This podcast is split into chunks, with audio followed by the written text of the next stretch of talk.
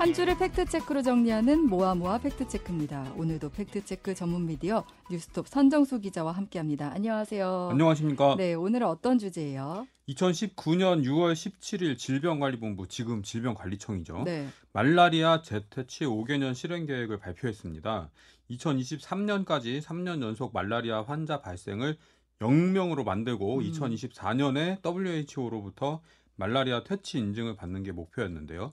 어, 이 계획이 지켜졌을까? 이걸 알아보고요. 그리고 네. 우리나라에서 무슨 말라리아가 생기냐 이렇게 말하실 분들도 계실지 모르겠는데요. 말라리아 발생 실태에 대해서 짚어보겠습니다. 그러니까 말씀하신 대로 웬 말라리아 싶은데 이게 재퇴치라는 거는 네. 있었다는 거잖아요. 네네. 좀 설명 부탁드릴게요. 어, 이게 어, 실추된 국가적 위신을 만회하기 위해서 추진된 계획이다. 어. 이렇게 좀 정리를 할 수 있겠습니다. 네. 2018년 당시 OECD 회원국 가운데 말라리아가 발생한 국가는 우리나라와 멕시코 둘뿐이었는데요. 아, 2018년도에 발생을 했던 거네요. 예, 예. 네. 우리나라는 10만 명당 1명, 멕시코는 10만 명당 어, 0.6명의 말라리아 환자가 발생을 했습니다. 음. OECD 회원국 중 말라리아 발생률 1위, 뭐 이런 불명예를 떨쳐버리기 위해서 말라리아 재퇴치 실행을 실행 계획을 세운 거죠. 음. 근데 지금은 콜롬비아가 1위고 네. 코스타리카, 멕시코, 한국 이렇게 OECD 회원국 중에 말라리아가 발생을 하고 있습니다. 어, OECD 회원국은 아니지만 네. 중국은 2021년부터 말라리아 퇴치국으로 인증을 받았습니다. 예. 음. 우리나라에서 발생하는 말라리아는 보통 3일열 말라리아라고 하는 종류인데요. 네. 치사율은 높지 않습니다. 음. 그래서 어, 매년 발생은 하고 있지만 그 유행 지역에서도 경각심이 그렇게 높지는 않은데요. 아, 걸려도 죽지 않는데 뭐 어때? 걸리면 약 먹고 나면 되지. 뭐 이, 이런 식으로 접근을 하는 거죠. 음. 그래서 보건 당국이 이 후진국형 질병인 말라리아를 박멸하겠다. 팔을 걷어붙이고 나선 겁니다. 그런데 그러니까 2018년도에 발생했다는 건 알겠는데 왜 재퇴치 계획인 거예요? 아, 이게 네. 한반도에서 말라리아 하면 학 질이라는 그 명칭이 따로 있을 정도로 어. 굉장히 유서 깊은 토착병이었다고 옛날부터 합니다. 있었다고요. 예, 예. 그래서 일제 시대와 2차 세계 대전 시기를 거치면서 증감을 거듭했는데요. 한국 전쟁 기간 동안 발병이 크게 늘었다고 합니다. 음. 이후 우리나라는 1963년에 말라리아를 법정 감염병으로 지정을 한 다음에 어, 꾸준히 노력을 해서 1979년에 말라리아 퇴치를 선언을 합니다. 네. 그러다가 1993년 휴전선 접경 지역 인근에서 환자들이 다시 발생하기 시작했는데요. 네. 1970년 15,926명이었던 말라리아 환자는 1979년에 0명을 기록했다가 2000년에 들어서 4,183명으로 다시 늘었습니다. 음. 이후 2010년에 1,772명, 2018년에는 5,760명까지 내려왔죠. 어, 다시 늘어난 게 의아한데 예. 어쨌든 1979년에는 0명이었다가 다시 늘었다. 그래서 이제 다시 퇴치를 하겠다 이런 거네요. 그렇습니다. 그래서 당초 계획은 2020년 10만 명당 국내 발병 환자 수 0.1명으로 퇴치 수준에 진입을 한 다음에 2021년부터 3년 연속 0건을 유지를 하고 2024년에 WHO로부터 말라리아 퇴치 인증을 받는 게 목표였는데요. 음. 말라리아 환자 환자 발생 통계를 보면 2019년에 559명, 20년에 385명, 21년에는 294명으로 줄어들었다가 네. 22년 작년이죠. 420명으로 다시 늘어났습니다. 어, 그리고 올해 들어서 6월까지 192명의 환자가 발생을 했습니다. 당초 2021년에 0건을 목표로 예. 했는데 지금 그 목표 달성은 실패했다 이렇게 봐야겠네요. 실패죠. 음. 질병청 물어봤는데요. 네. 이렇게 얘기를 합니다. 올해가 계획의 마지막 해인데 사실상 목표 달성은 어렵다고 봅니다. 음. 질병청은 지난 15일에 보도자를 냈는데요. 말라리아 환자가 전년 대비 3.3배 증가했다. 예, 이렇게 어, 얘기를 하면서 주의를 당부를 했습니다. 네. 올해 들어서 6월 10일까지 말라리아 환자가 173명 발생해 전년 같은 기간 에 비해서 3.3배 늘었는데요. 지역별로는 경기도가 67.2%, 인천이 10.9%, 서울이 10.2%, 강원 5.1% 순으로 환자가 많이 발생을 했습니다.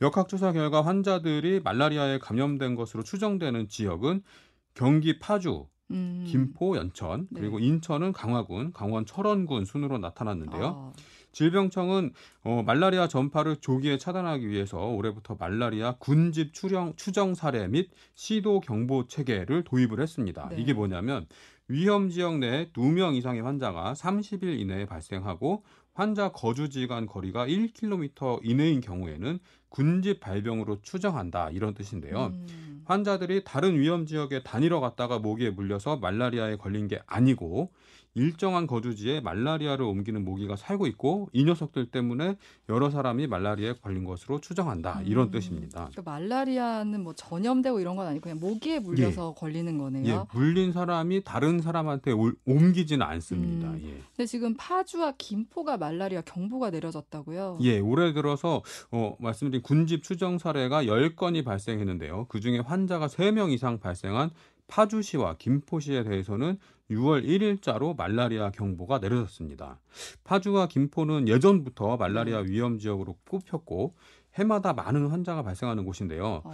어, 이번 발표를 보면 이 서울도 군집 추정 사례에 포함이 됐습니다. 음. 서울 강서구에서 1km 반경 안의 지역에서 30일 이내에 2명의 환자가 발생을 한 거죠. 어. 질병청은 서울 11개 자치구를 말라리아 잠재적 위험 지역으로 분류하고 있는데요. 네. 강서구, 마포구, 은평구, 종로구, 성북구, 강북구, 도봉구, 노원구, 중랑구, 광진구, 강동구 이, 이렇습니다. 어.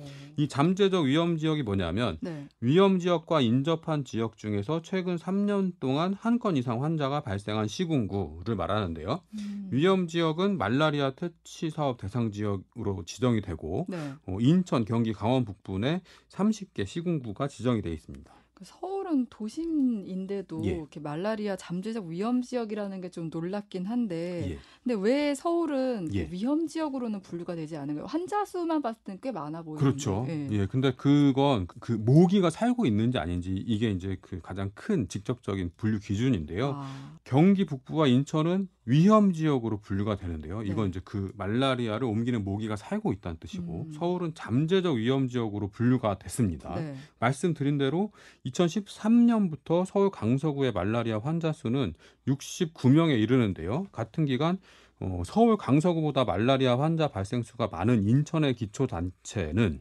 강화군, 인천 서구, 계양구, 연수구 어, 여기밖에 없어요. 네. 나머지 지역인 뭐 미추홀구, 남동구, 동구, 부평구, 옹- 옹진군, 중구는 서울 강서구보다 환자가 적습니다. 어. 그런데도 인천은 위험 지역이고 네. 서울은 잠재적 위험 지역이잖아요. 음. 근데 질병청에다 물어봤는데요. 네.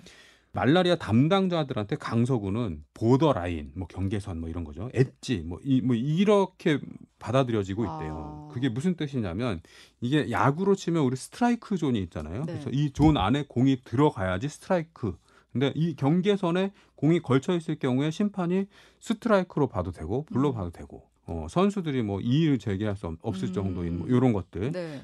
이딱이 경계선에 지금 서울 강서구가 들어 있다는 거죠. 음. 그래서 말라리아 위험 지역인 김포와 경계가 붙어 있고 네. 그리고 또 한강을 건너면 어, 고양시잖아요. 음. 그래서 인접 지역으로 왕래하는 유동 인구가 많을 수밖에 없는데 음. 그 지역이 말라리아 위험 지역이다 보니 네. 이분들이 그 위험 지역으로 가서 물려왔을 아. 확률이 크다 이렇게 보고 있는 거죠. 그러니까 강서구도 얘기를 들었을 때는 예. 충분히 이제 위험 지역으로 분류될 만한 것 같은데 예. 그럼 더 명확하게 아 여기가 좀 위험 지역이다 이렇게 할 방법은 없을까요? 그건 간단한데요. 네. 모기를 잡아다가 그 어. 지역에서 모기를 잡아다가 어, 말라리아를 옮기는 얼룩 날개 모기가 얼마나 되는지 그리고 음. 그 얼룩 날개 모기 중에서 실질적으로 말라리아를 옮기려면 말라리아 원충이라는 게 모기 몸속에 들어 있어야 되거든요. 네. 그 모기 몸속에 말라리아 원충이 들어 있는지를 유전자 검사를 해 보면 알 수가 있어요. 음. 근데 지금 이 모기 감시 사업을 우리나라 하고 있거든요. 네. 근데 경기 북부 인천에서는 하고 있는데 네. 서울 지역은 이 모니터링 대상이 아닙니다. 음. 그래서 지금 현재는 어, 강서구 지역에 이 말라리아를 옮기는 모기가 있는지를 알 수는 없, 죠 그러니까 아예 확인을 안 하는 거네요. 그렇죠.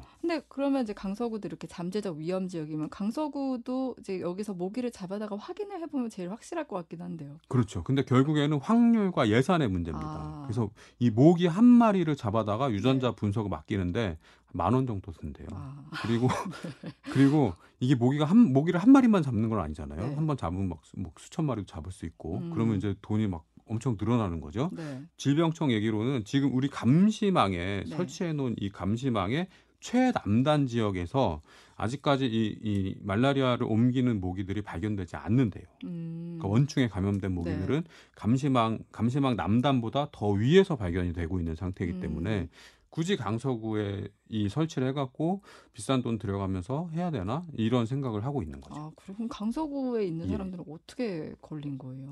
어, 그러니까 질병청에서는 만약에 강서구 지역에 말라리아를 옮기는 모기가 진짜 있다면 음. 지금보다 말라리아 환자가 더 많이 발생했을 거다 이렇게 음, 보고 있고요. 네, 그리고 네. 지금 말라리아에 걸린 분들은 위험 지역으로 넘어갔다가 거기서 활동하다가 모기에 물려서 음. 말라리아에 걸리는 거다 이렇게 아. 추정을 하고 있는 겁니다.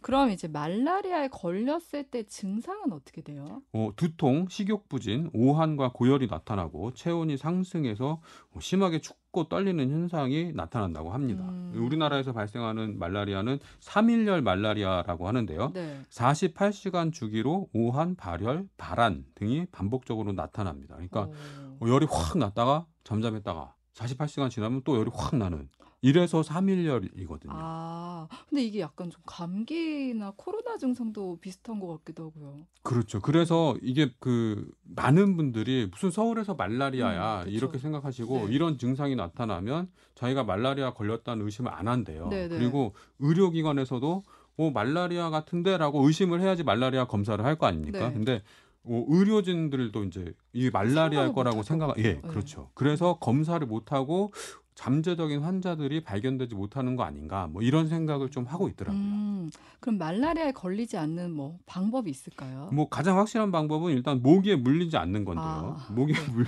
모기에 물려야지 말라리아가 발- 발병을 하는 거니까요. 네. 모기에 물리지 않는 방법은 해질녘에서 새벽까지 야간 활동을 자제하고 실외 활동 시 모기 기피제를 사용하고 아, 어두운 옷보다는 밝은 옷을 입는 게 좋고요. 네. 그리고 긴 소매와 긴 바지로 노출된 피부를 어, 줄이는 게 좋고요. 네. 그리고 방충망을 점검해서 실내로 모기가 들어올 구멍 구멍들을 다 막아주는 거 이게 음, 중요합니다. 네. 그리고 어, 모기 발생 자체를 줄이는 방법으로는 생활 환경 주변에 뭐 단독주택 가- 같은 경우 물이 고인 웅덩이를 없애고 그리고 주기적으로 방제를 실시하는 것 이런 게 권장이 됩니다. 아, 그러니까 그 우리가 모기에 물리지 않도록 대처하는 방법과 비슷하다고 생각하면 되겠네요. 그렇습니다. 뭐 네. 일단 모기 안 물리면 말라리아도 걸리지 음, 않는다. 그리고 이제 만약 의심되는 증상이 나타나면 감기라고 그냥 넘길 게 아니라 예. 병원에 가서 좀 정확한 진단을 받는 게 그렇습니다. 필요할 것 이게 같다. 그 네. 코로나 진단 키트처럼 그 진단 키트가 개발이 돼 있어가지고 음, 금방 나온다고 합니다. 네. 예.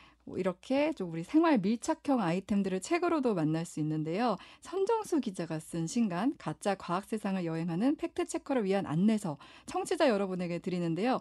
홈페이지 왼쪽 상단 제작진의 바랍니다란에 이메일 주소 남겨주시면 저희가 보내드릴게요. 네, 그럼 여기서 선 기자와는 인사드릴게요. 오늘도 고맙습니다. 고맙습니다.